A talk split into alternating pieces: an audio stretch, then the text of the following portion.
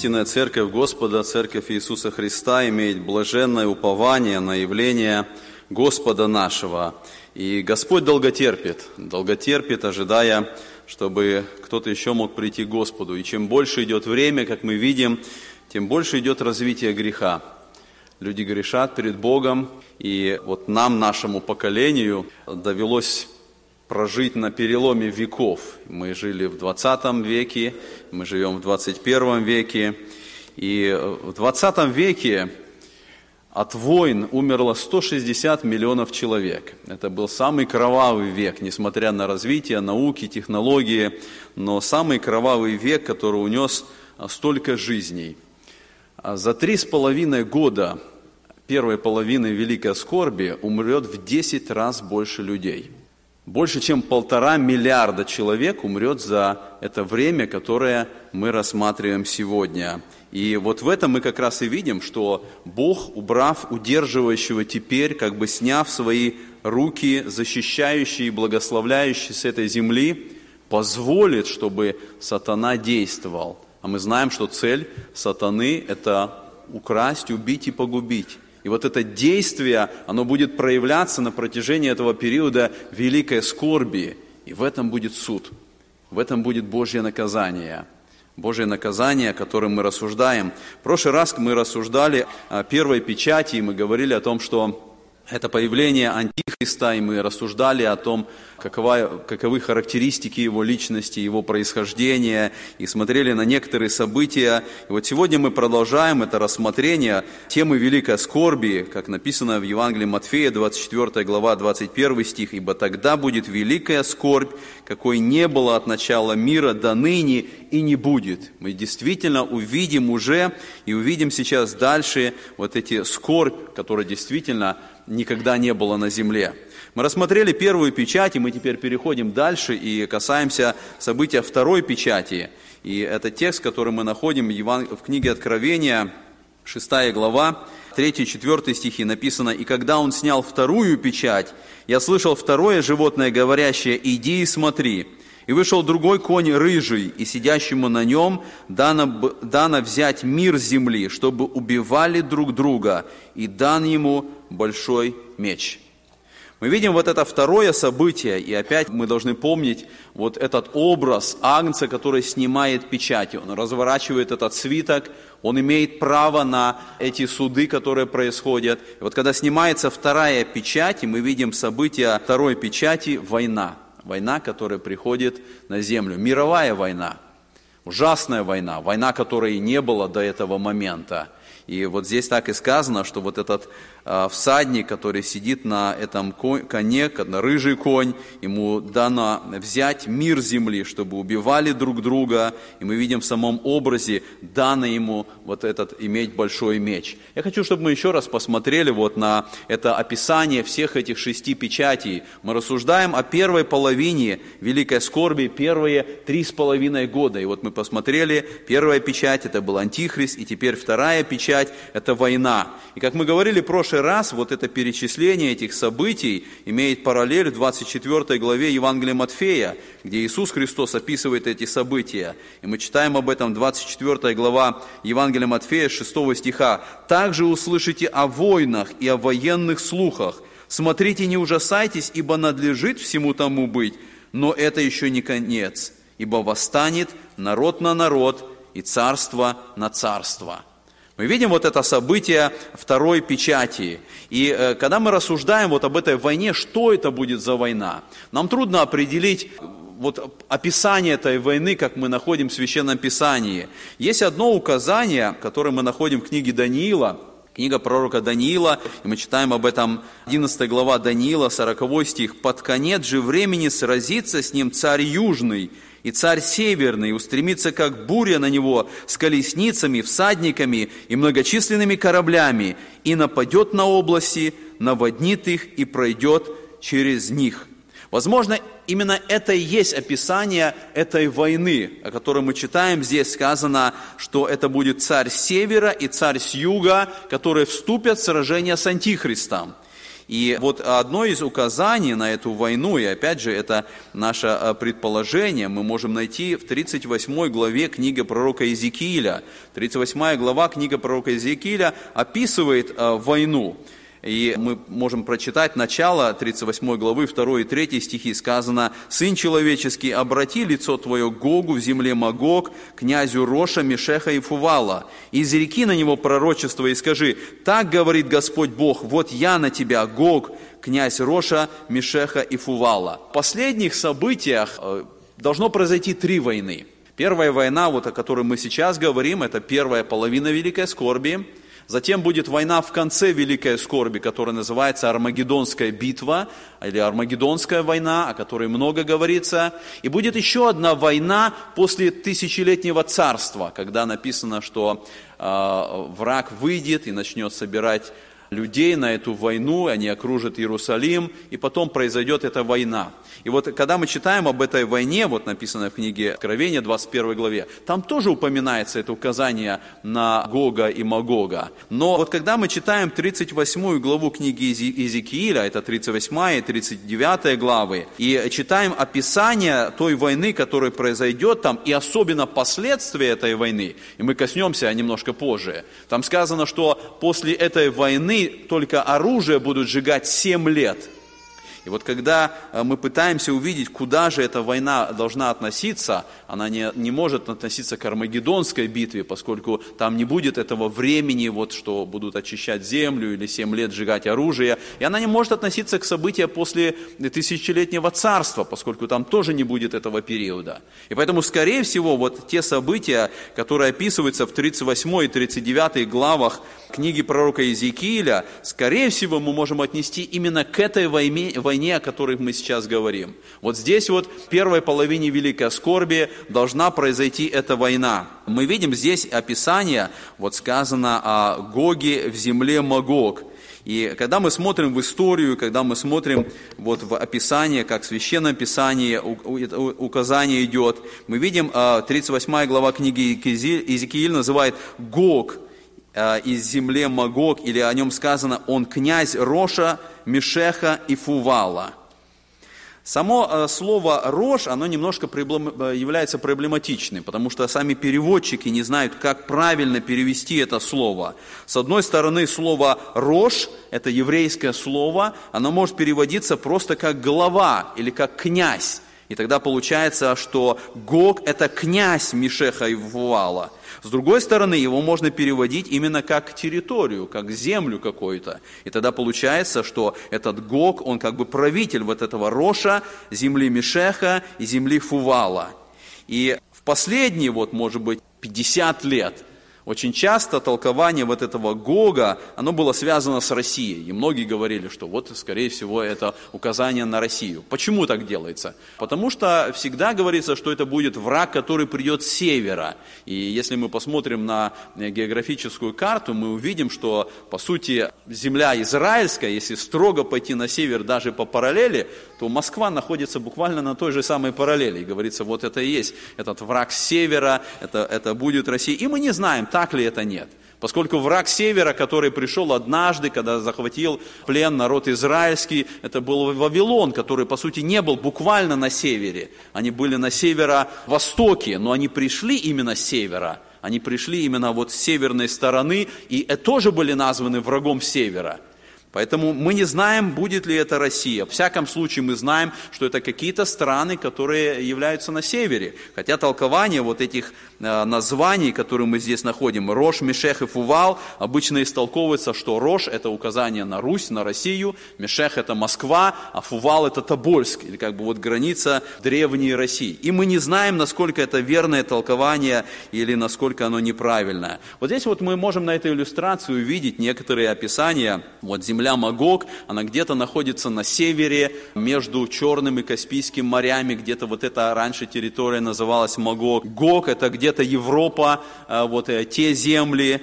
туда как раз придет э, эта, эта сила. Но кроме этого мы видим здесь в 38 главе, что кроме Гога и кроме Магога, здесь есть указания и на другие войска. Вот когда мы читаем 38 главу книги Иезекииль, здесь идет описание африканских стран, и мы читаем об этом в пятом стихе сказано, «И поверну тебя, и вложу удила в челюсти твои, и выведу тебя, и все войско твое, коней и всадника, всех их в полном вооружении, большое полчище в бронях и со щитами, всех вооруженных мечами, персов, ефиоплян и ливийцев с ними, всех со щитами и в шлемах, Гомера со всеми отрядами его, дом Фагарма от пределов севера со всеми отрядами его, многие народы с тобою. Готовься и снаряжайся, ты и все полчища твои, собравшиеся к тебе, и будь их вождем мы видим вот это описание а, самых разных народов. То есть здесь есть как бы армии Европы, армии Азии и армии э, э, Африки, которые собираются на эту войну.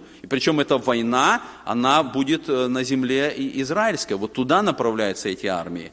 И когда мы читаем с вами вот это описание, по сути мы видим, это Божий суд над этими народами, над этими армиями. Потому что когда мы смотрим с вами а, описание, как произойдет сама битва, вот посмотрите, мы э, читаем с вами дальше а, описание 38 главе так сказано, 18-19 стихи. «Будет в тот день, когда Гог придет на землю Израилеву, говорит Господь Бог, гнев мой воспылает в ярости моей, и в ревности моей, в огне негодования моего, я сказал, истина, в тот день произойдет великое потрясение на земле Израилевой».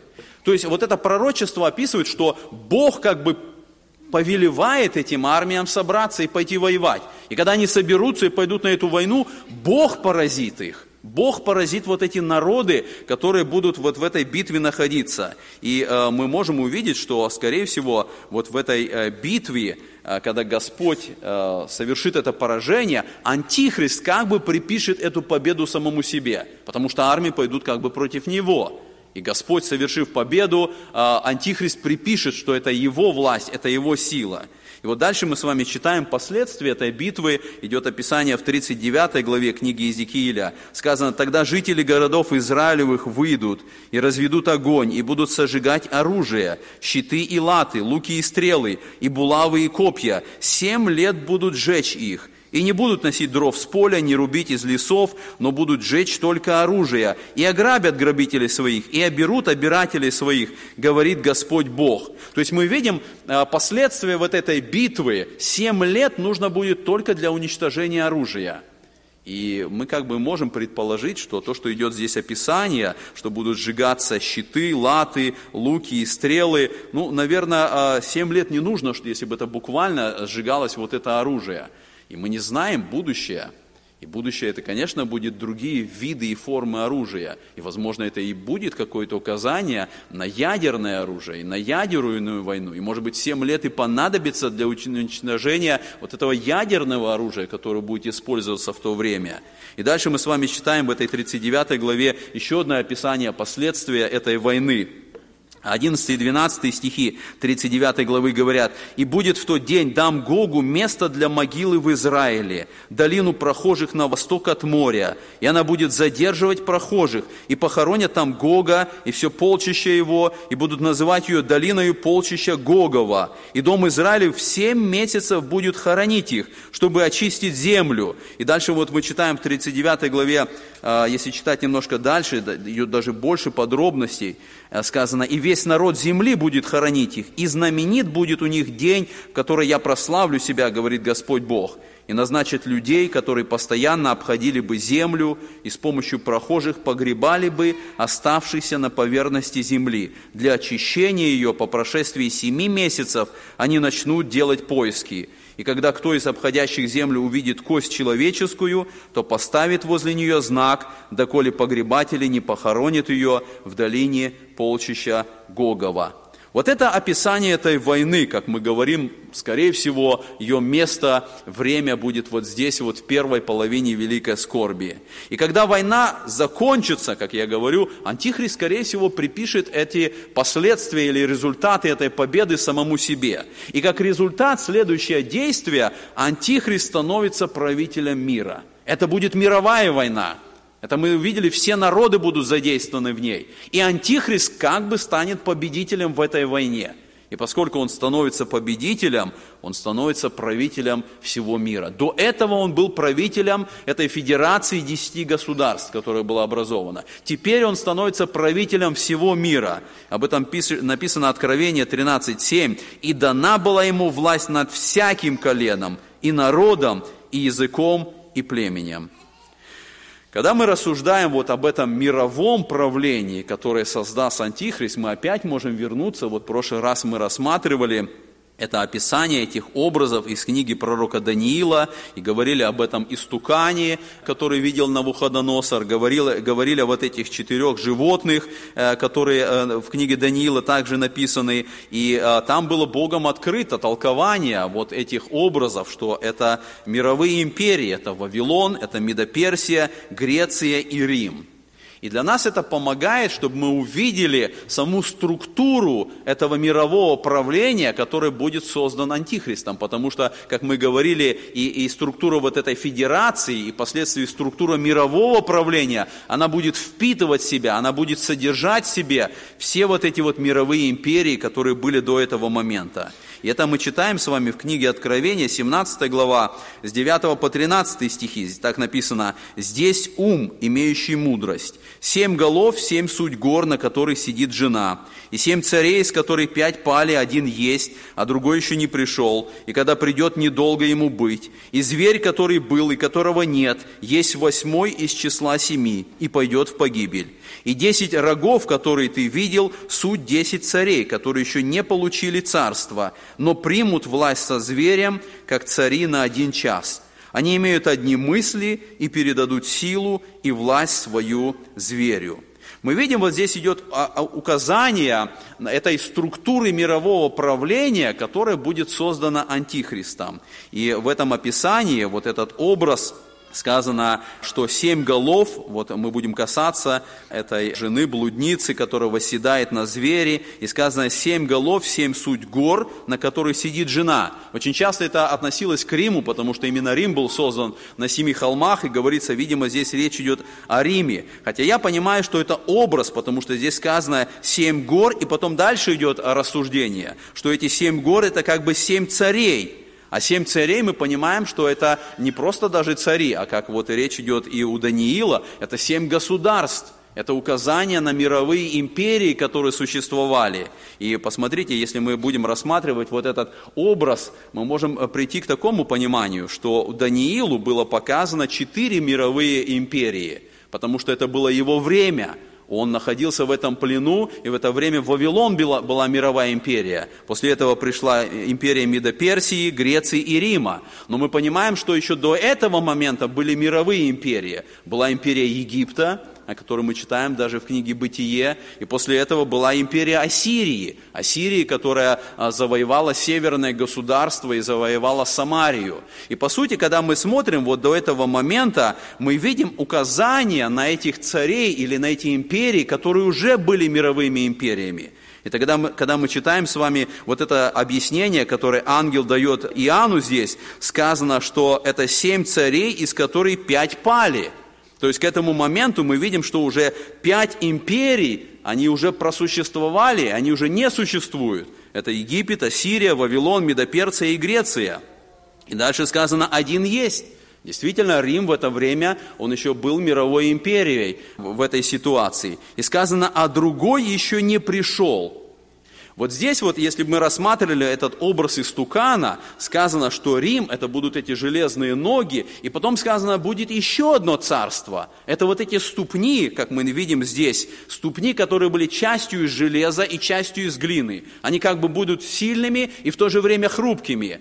И идет указание, что большой камень ударит в эти ступни и разобьет всего этого истукана, и это будет Царствие Божие – и мы понимаем, что вот эти ступни, это будет еще одна империя, которая однажды придет после Рима, после э, мировой империи последнего времени, Рим, и потом придет царство Антихриста. И вот царство Антихриста и будет этой последней мировой империей, и она будет шестой империей.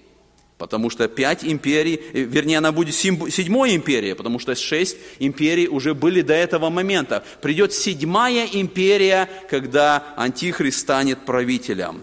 И мы видим здесь еще одно указание, мы будем немножко касаться более подробно этого момента, когда коснемся в следующий раз середины великой скорби, потому что здесь сказано, и зверь, который был и которого нет, есть восьмой из числа семи и пойдет в погибель. Мы будем касаться, что в момент середины великой скорби Антихристу будет нанесена смертельная рана, и он как бы умрет, и он как бы э, закончит свое мировое правление, но потом сказано, эта рана исцелеет – и он вновь создаст свое правление. И вот он как раз и станет этим восьмым из числа семи. Он как раз и будет вновь восстановленной империи. Это империя седьмая или после великой скорби, после середины великой скорби, это уже будет духовная империя – это будет антихрист, который будет править здесь. То есть мы видим, система правления миром, она была на протяжении всей истории человечества. Вот когда мы смотрим, начиная от самых древних времен, это действие антихриста было в этом правлении. И вот все это, вся эта нечистота, вся эта греховность этих империй, она будет собрана в этом правлении, мировом правлении антихриста, который придет к этому времени. И вот здесь вот мы замечаем следующий момент, который произойдет, когда Антихрист станет мировым правителем. Это будет организация церкви Антихриста, которая будет называться блудница. 17 глава книги Откровения так описывает. «И я увидел жену, сидящую на звере багряном, преисполненном именами богохульными, семью головами и десятью рогами» И жена облачена была в парфиру и багряницу, украшена золотом и драгоценными камнями и жемчугом, и держала золотую чашу в руке своей, наполненную мерзостями и нечистотою блудодейства ее. Антихрист, став мировым правителем, начинает создавать свою а, религиозную систему. Он уже создал политическую систему, он уже стал правителем мира, и вот теперь следующий этап – это создание религиозной системы. И он создает свою антицерковь. Это религия, которой допускается всякое поклонение – Почему мы видим, вот следующий э, текст мы можем прочитать, это сказано так, «И на челе ее написано имя «Тайна Вавилон Великий, мать блудницам и мерзостям земным.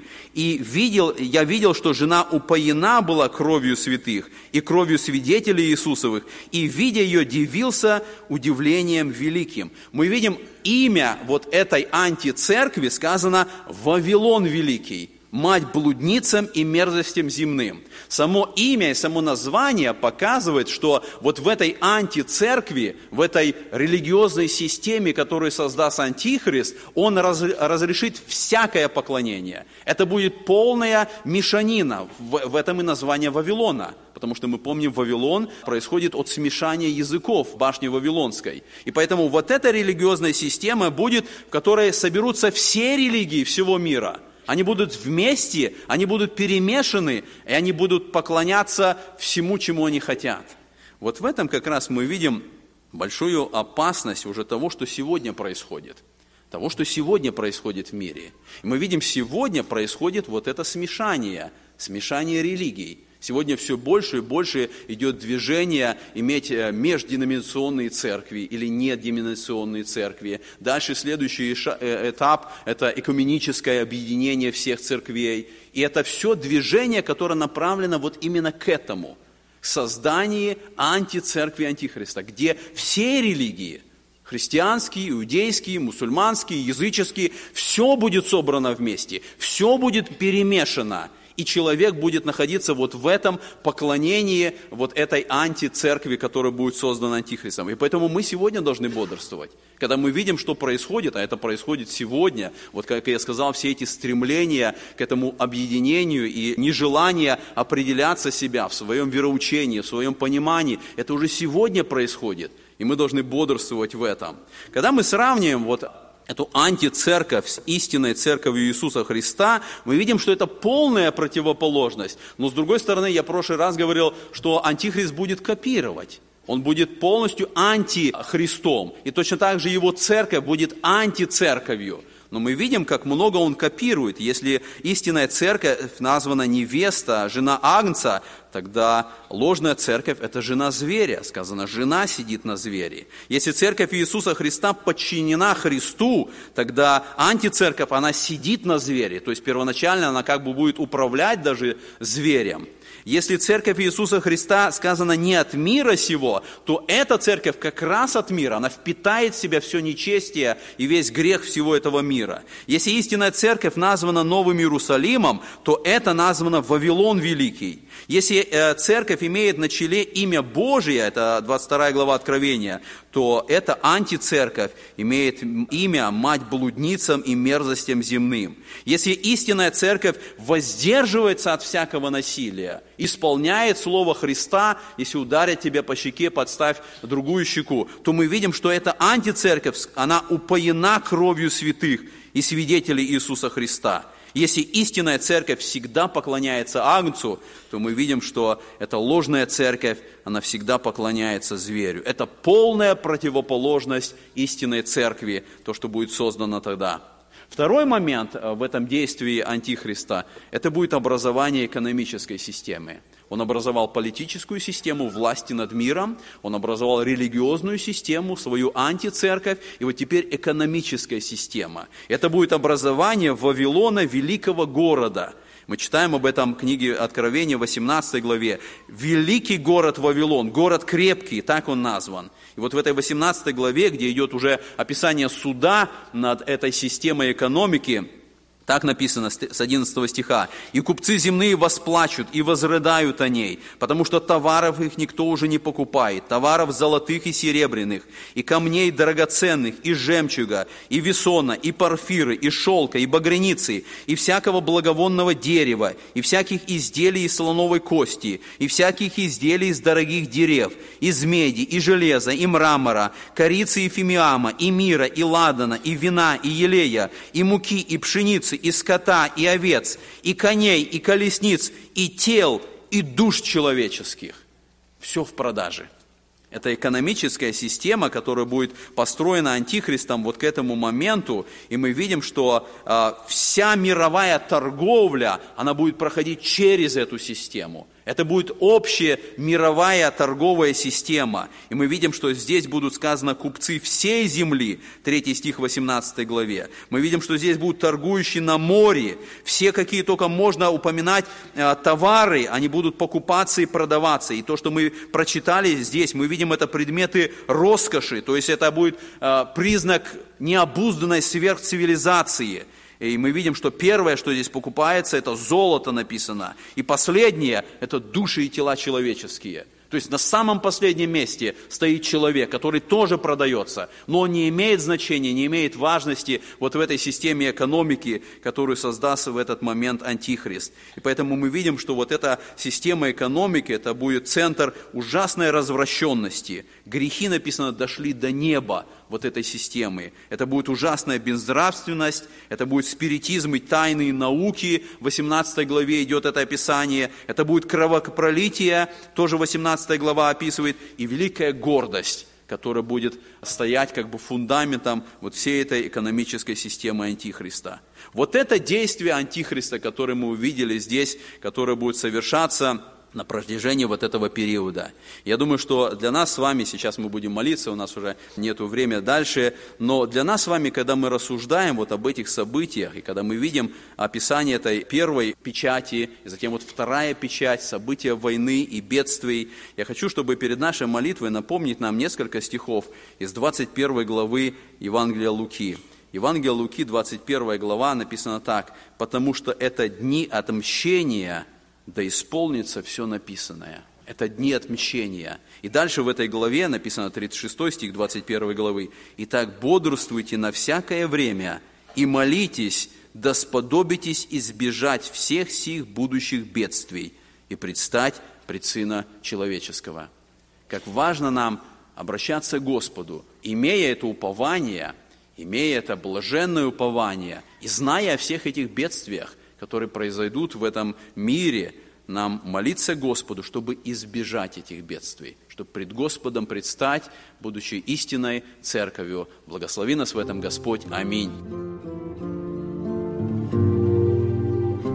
Эту проповедь вы можете найти на сайте Церкви Спасения salvationbaptistchurch.com.